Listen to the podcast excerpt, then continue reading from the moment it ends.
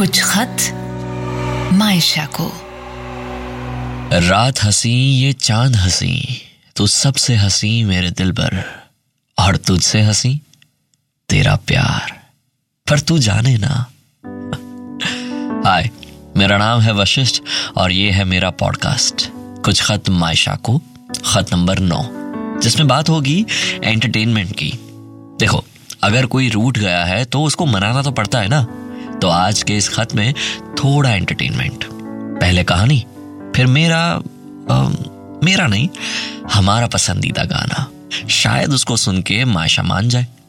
तो चलिए खत की शुरुआत करते हैं। डियर मायशा इतने वक्त से नहीं लिख पाने के लिए सॉरी और इस गलती की भरपाई करने के लिए मैं तुम्हें कहानी सुनाना चाहता हूँ। कहानी है दो चिड़िया की एक का नाम शिया और दूसरी का नाम मिया। अब दोनों बचपन से एक साथ बड़े हुए, एक साथ खेलते रहे। कभी इस पेड़ पे तो कभी उस पेड़ पे। कभी इस घर के आँगन में तो कभी उस घर के आँगन में। अब एक दिन ऐसा हुआ कि दोनों ने तय किया कि आज छुपा छुपी खेलते हैं। यहाँ शिया को थोड़ा और कॉन्फिडेंस था कि वो मियाँ को बड़ी आसानी से ढूंढ लेगी।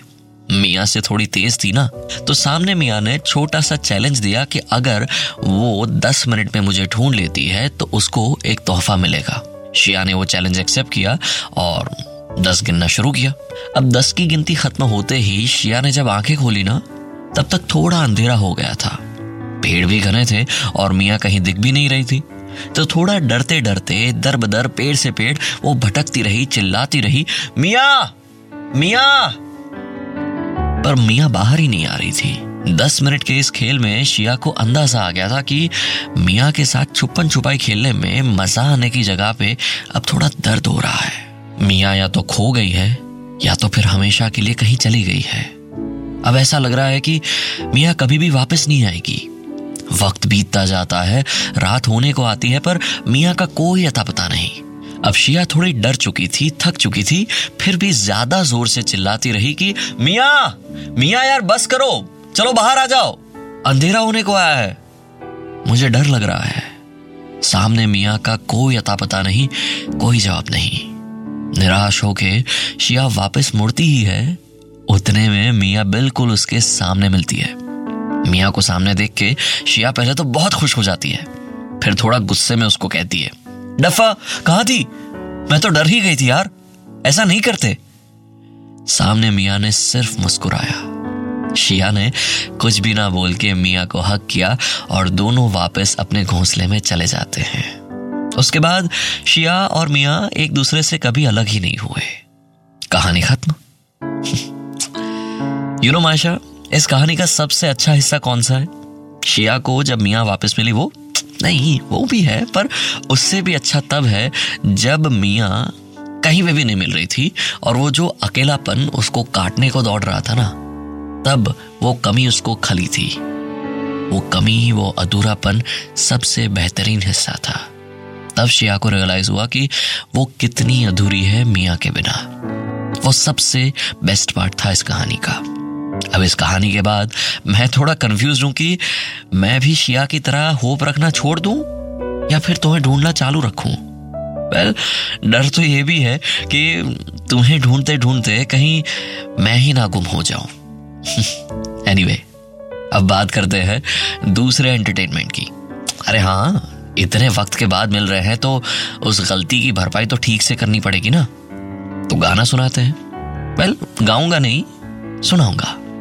अगर मुझे कोई पूछे ना कि तुम्हारी ज़िंदगी का सबसे पसंदीदा गाना कौन सा है तो मैं कोई भी साल क्यों ना पलट जाए मेरा जवाब एक ही रहेगा। गुलजार साहब का लिखा हुआ वो गाना। अब उस गाने को आज मैंने अपना गाना बनाया है। आई I मीन mean, हमारा गाना बनाया है। आई होप तुम्हें पसंद आएगा। डियर मायशा मेरा कुछ सामान तुम्हारे पास पड़ा है। सर्दी के कुछ फीके फीके से दिन रखे हैं और तेरे खत में लिपटा इंतज़ार पड़ा है। वो इंतज़ार अब पूरा करवा दो। मेरा वो सामान लौटा दो। तुम्हारी खिड़की से कुछ पत्तों के गिरने की आहट कानों में एक बार पहन के लौट आई थी। गिरते पत्ते सुमसान सड़कें, खुली खिड़की और वहाँ से तुम्हारा मुस्कुराना। इन सब के बिना मैं नीचे खड़ा काँप रहा हूँ। वो खिड़की बस एक बार खोल दो। मेरा वो सामान लौटा दो। एक अकेली कार में जब आधे आधे एक हो रहे थे। आधे सूखे, आधे गीले। सूखा तो तुमने होठों से भिगो ही दिया था, पर गीला मन शायद अनसुनी बातों में कहीं खुश्क पड़ा हो।